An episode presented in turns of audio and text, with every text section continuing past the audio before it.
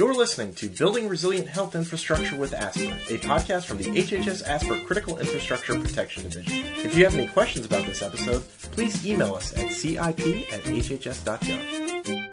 Hey everyone, thanks for listening. I'm Michael Eltringham, a program analyst within the HHS ASPR Critical Infrastructure Protection, or CIP division, and I'm alongside our division director, Dr. Laura Wolf. How are you, Dr. Wolf? I'm great. Great. So, if you guys have been listening to the podcast, we've covered in our first episode just the basic definition of critical infrastructure and critical infrastructure protection. In our last episode, we talked about specifically our sector, healthcare and public health sector critical infrastructure protection. We left you on a cliffhanger, though. We told you we work, you know, with all these different partners, uh, but how do we work with them? How do we collaborate? So today's question is what is the healthcare and public health sector partnership? More than 90% of critical infrastructure in the United States is owned within the private sector. How does the government work with them? So I'll pose that question to you. Just where, what's the, I guess, first question: Who's at the table for these these meetings? Absolutely. So so let me back up and and uh, drive home the point on the fact that so much infrastructure is owned by private sector. We don't regulate infrastructure resilience. We don't force companies to have certain security requirements or um, necessarily to hold themselves to resilience standards um, because those structures haven't existed in the past and because of the diversity of the infrastructure that we have, you can't really require one uh, one fix for all. So we rely on a voluntary partnership uh, as it, it benefits all of us to have secure and resilient infrastructure. And so we we rely uh, as much on our private sector partners to recognize that and learn and grow with us and and make their own infrastructure uh, secure and resilient. So when we come to a table, whether that's literally or figuratively, we have partners from the government and private sector, and we organize ourselves separately into two councils uh, the Government Coordinating Council and the Sector Coordinating Council. The Sector Coordinating Council is independent from us. We don't tell them how to organize themselves or who they have to bring to the table, um, but they identify um, infrastructure owners and operators and leaders within the sector, uh, various trade associations related to the subsectors we talked about last time. And uh, so they organize themselves and identify priority issues that they care about in order to do their jobs every day. And they come to the table and meet with us uh, from the government side, uh, from our Government Coordinating Council. And ours uh, also has representatives from across the government that care about private sector infrastructure and are related to some of the issue areas um, that the private sector cares about. So for every issue, we identify the right partners, make sure they're part of our activities. And so each side brings to the table the experts we need to talk about priorities, risks, and mitigation measures uh, for those, uh, those challenges. And then if there's a response, what do we have to do or prioritize in responding to a disaster? So generally, the healthcare and public health sector partnership has two large meetings per year where we invite all the partners from the government side, the private sector side to come to a location and, and collaborate. Can you go over a little bit about how the and not just those meetings, but other meetings within the sector, whether it's committees or working groups who come together, how those meetings kind of work?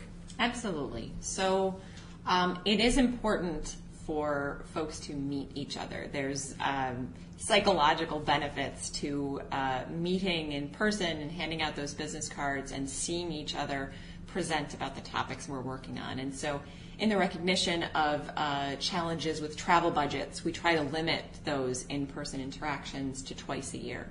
So, we have what we call joint councils meetings, uh, generally in October, November, and April, May.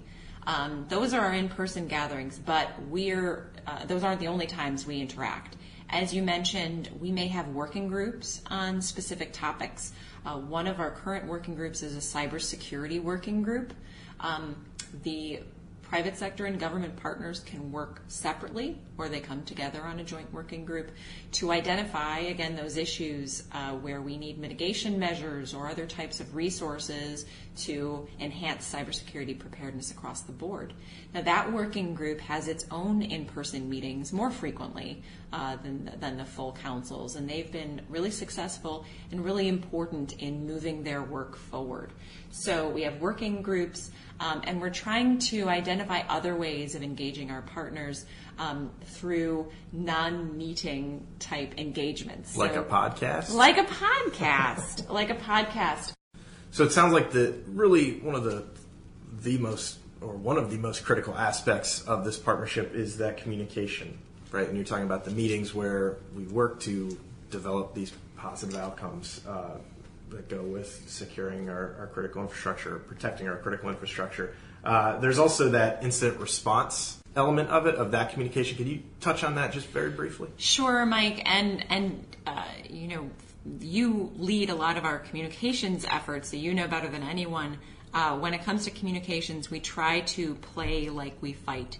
So what that means is we have consistent branding and consistent messaging to our partners uh, every week. We have a highlights uh, document that goes out, trying to minimize how much information we're sharing with everyone, but um, you know, five bullet points that go out once a week. Um, to make it easy for folks to A, learn more about infrastructure resilience, but B, recognize our branding. Because during a response, we also send out messaging with those similar templates so folks know where the information is coming from. And that trusted communication uh, came in very handy last year during the WannaCry and Petya, NotPetya cyber attacks because thinking about cyber systems, you know, there, there could be email phishing going on. And so having a recognizable brand helped us share our message in a way that folks knew uh, who it was coming from and, and open those messages to get that important information about that response. So, with such a wide and diverse stakeholder base for this sector partnership, there obviously needs to be a, a great deal of coordination and even facilitation, uh, which is maybe the role, I think not maybe, but the role of, of ASPR's CIP division. Uh, for a little more detail on that, you'll have to tune in next time, which will be our next episode, uh, where we'll talk a little bit about what our division does, uh, our, our mission, and, and really what we're all about. It'll be our most introspective episode yet, so we're excited for that. But thanks everyone for listening. Thank you, Laura.